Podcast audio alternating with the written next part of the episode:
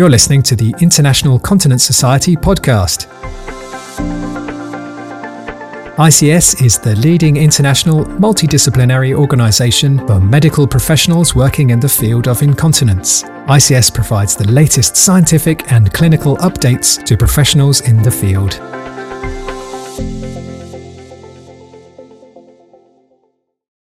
Hi, Paula. How are you today? Okay, thank you. How are you, Elise? Great. I'm so happy for this opportunity to talk to you about the workshops.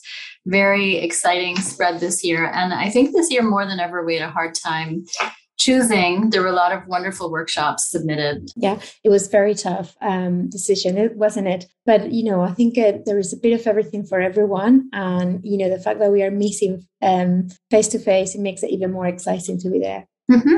What workshops would you like people to be thinking about when they choose what they're going to do during the meeting? I always um, personally um, go in sort of thinking what is that, what other workshops that are going to help me when I go back. So if the conference starts on a Wednesday and you go back to your clinical practice on Monday, is what other workshops that are going to make a difference to my clinical practice right straight away? Okay, that's um, how I choose too. it's like what can I start doing? And there's always things that you can take back that, and, and that's what makes it quite exciting, doesn't it? Um, mm-hmm. A, the consolidation of what you already know, but also the adoption of all the things that you might not thought. And, you know, just by attending the workshops and obviously meeting um, everyone there that you can start chatting, that makes it um, um, quite useful. That's um, so I always introduce from that point of view. So, Paula, tell me about workshop nine, the nursing committee workshop, self management and continence care. So, workshop nine um, is all about self management of patients. I quite believe that um, pelvic floor dysfunction should be treated like um, some of the other medical conditions like diabetes, and we should um, empower patients to um, manage their, their own symptoms. So, I think the nursing committee um, have done a beautiful job of presenting an algorithm on how to manage um, pelvic floor dysfunction, urinary incontinence as well. But also, they have made an emphasis about looking looking for the gaps in on the management of fecal incontinence. And I'm, I'm really looking forward to hear, Donna, um, the results of the working group, um, of the Cochrane working group. Great, thank you. I, I have my eye on workshop three. I, this one really seems to be directed towards surgeons but it's the pelvic floor lapis- laparoscopic surgery workshop. And we had asked for hands on workshops this year, specifically since we're also thirsty for in person meetings. And in this workshop, um, people will, there will be a limited number of attendees. It's a three hour workshop. In this workshop, attendants will learn pelvic floor anatomy for laparoscopy, what to do for pelvic organ prolapse recurrence, how to correct prolapse without mesh, and how to correct incontinence laparoscopically through the Burch colposuspension. I think it's going to be a really great workshop this year. Yeah. I think you know, again, um, some of the workshop, obviously, we know they are more medically orientated, and some of them are, um, you know, aimed to physios, nurses, clinical scientists. But you know, um, reading the reviews from that workshop in particular has always been very well received, and you know, there are top speakers on that on that workshop. So even if you don't operate, um, I'm sure it's going to be a joy to listen to all of them. Well, I, you know, it's the big mystery what happens during surgery, isn't it? We also were very excited to have really active providers within the ICS who focus on the posterior compartment, either in conservative management or in the form of uh, surgical management, colorectal surgeons, and also um, some GI physicians as well. And the Workshop number 14 is a free workshop, a core curriculum workshop, the investigation of posterior compartment disorders, and it's an integrated approach. So, in this approach, the symptoms and pathophysiology will be discussed, the um, pelvic floor imaging, such as ultrasound and defecography, MRI, and the modality of investigation will be uh, compared to each other and also to assessment of symptoms. The uh, conservative management and when to involve a colorectal surgeon will, will, be discussed. So I really think that this workshop is applicable to anyone within the ICS. It's a 90 minute intermediate level workshop, and uh, I certainly plan to sign up and attend. Um, I think we always say, no, that um, uh, when we think about pelvic floor, um, up until now, we all been working in silos. And I think we need to start thinking and to consolidate the idea that when we treat pelvic floor, we should be looking for the all the different perspectives, not only anterior but posterior. Um, so I really feel that this workshop will give um, uro- urologists and urogynecologists, anyone in particular, really, that is not used to uh, be dealing with um, the posterior compartment, a good overview on how to assess and then um, you know, referral into sort of the colorectal and, and, and management. So looking forward to that um, workshop 14 too. What do you think about workshop 19? What is your take on that one? The workshop 19, the basic urodynamics. This yes. one I think is the number one course for anyone who is going to interpret and perform urodynamic testing. It's maybe a little heavy duty for people who just want to know about urodynamics. It's an interactive workshop. Again, a, big thrust this year. Now that we're meeting in person, it's three hours and it starts at 7:30 in the morning on Thursday. The workshop aims to provide a practical course offering an interactive hands-on environment for practitioners to improve their actual skills in urodynamics the use of recorded tests, access to equipment, and small groups means that individual problems can be addressed. Um, people's questions will be answered. And at the end of the workshop, delegates should really feel confident in their practice. I will say that this is the first workshop I ever went to as a fellow in 2004. And this workshop has served me more in my career than any other workshop I've ever attended. It was extremely helpful in the accuracy of my diagnoses and therefore the outcomes of my treatment throughout my career. That's very good. I can see as well how, if you, for example, are a clinical scientist that you are attending the conference for the first time and you're going to be doing the uh, urodynamics, or even a clinical nurse specialist that is new to the team and they are going to start this, also it will be a, a beautiful workshop to attend as well. And you know what a nice um, memories um, of Korea, right? yeah, and you know, we we tend to offer this workshop every year because it's so essential to what many of us do, and it's definitely worth attending more than once. The nuances are so important.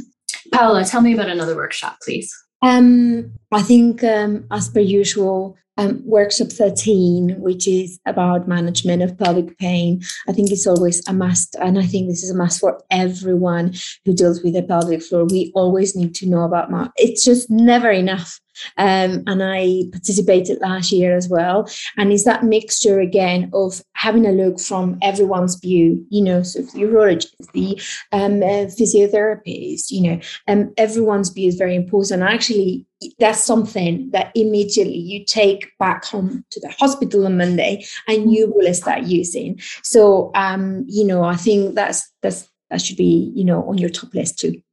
Well, that's the idea with a workshop like that because whether we wish to focus on pelvic pain or not, it's present throughout our patient populations. And having a few simple tools to handle the more common situations and knowing when to recognize the less common situations can be really empowering for the provider and quite satisfying. So I'm glad you like it. Elise, um, can you just tell me about workshop one and the interaction between the bladder and the sexual function? In spinal cord disease, yes, absolutely. This workshop talks about the physiology of sexuality and sexual function after neurological injury. It also talks about early counseling after injury, which uh, I will say, having uh, walked the floors for years, patients often aren't cognizant of needing to have that conversation, but it can be really important in their outlook on life after injury. Uh, they also go through sexuality across genders and rehabilitation tips and tricks and uh, also more uh, innovative solutions, for example, neurostimulation, neuromodulation for sexuality. This is a really exciting workshop with an amazing faculty, and I will most certainly be either present or watching it shortly thereafter online. Me too. I love having the online option because when you miss something, you can just go right back to it. And we're looking forward to having uh, the live meeting this year, but also still being able to provide the online experience for people who can't travel this year and uh, who would like to be able to still participate. And it's true that sometimes when you are present on the conference, which we know it's great, but it's true that in between meetings, going to the abstract presentation, sometimes you're not able to um, to, to to see everything. So having now the opportunity to watch once you're back at home, it makes it even more special, doesn't it? Mm-hmm. Yeah, or even to bring home to your trainees. I mean, it really the the online leverage of this material just has opened up our educational opportunities so much.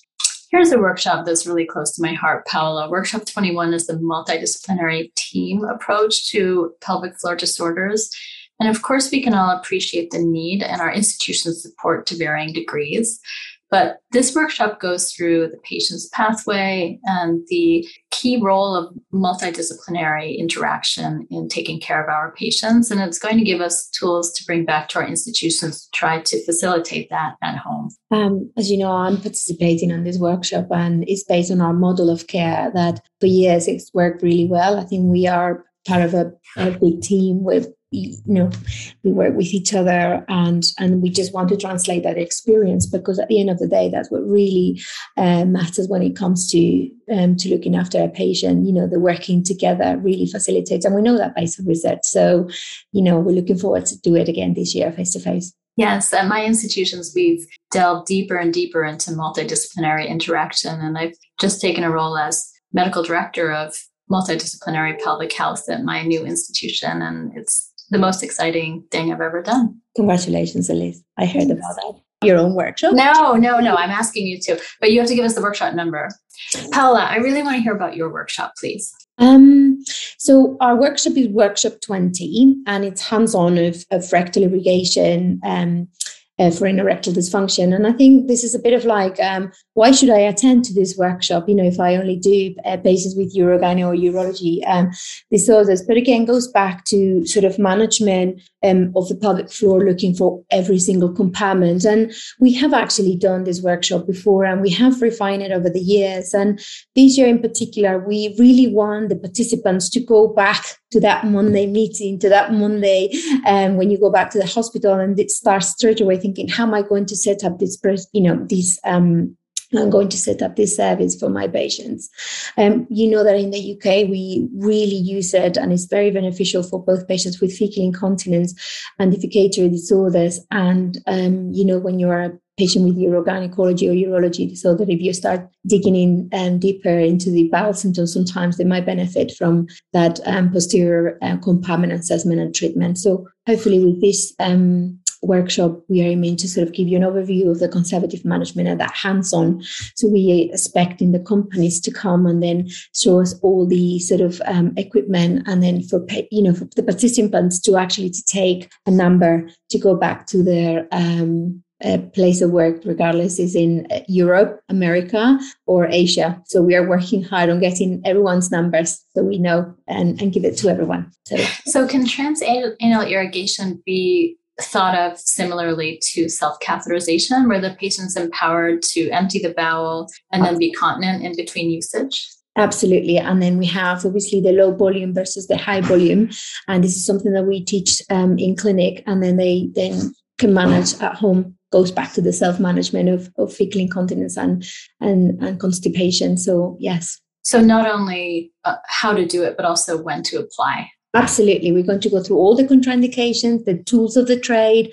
I mean, in our pelvic floor unit, we've been using it for such a long time now that it's sort of immediate. Like, you know, whereas before we used to sort of um, wait before we offer it um, to patients, now we're like, no, this patient needs rectal irrigation and this needs to start straight away. But again, you know, just all this sort of um, over um, taking of laxatives and you can actually help patients to reduce that. So it's yeah. actually quite a useful um, tool if you're actually um, working with um, patients with bowel dysfunction. Either you will you will you touch a little bit on the other options such as mini enemas, etc.? Yes. Oh, we have the, the colorectal consultant that will talk about pathology and sort of the escalation of treatment and how we go around before we make that decision because that's always very important. And I think there is such a um, lack of knowledge regarding uh, laxative use, for example, right? So, and how to use the right laxative. So, yeah, we'll touch on that as well. Great. Good. Well, I can't wait to see you at the meeting in person. Yes. I can't wait to be in person at ICS in general. And I'm so glad that for those of us who cannot be in person, we are also offering the meeting online. So thank you so much for this conversation, Paula. In summary, I think we can both agree there's a workshop for everyone. Yes, absolutely. And there are a lot of workshops for me, probably more than I can see, and therefore I will watch some of them online. Can't wait to be there in person. The vast majority of our speakers this year are speaking in person. And the entirety of the meeting is still also offered online for those of us who cannot attend in person this year.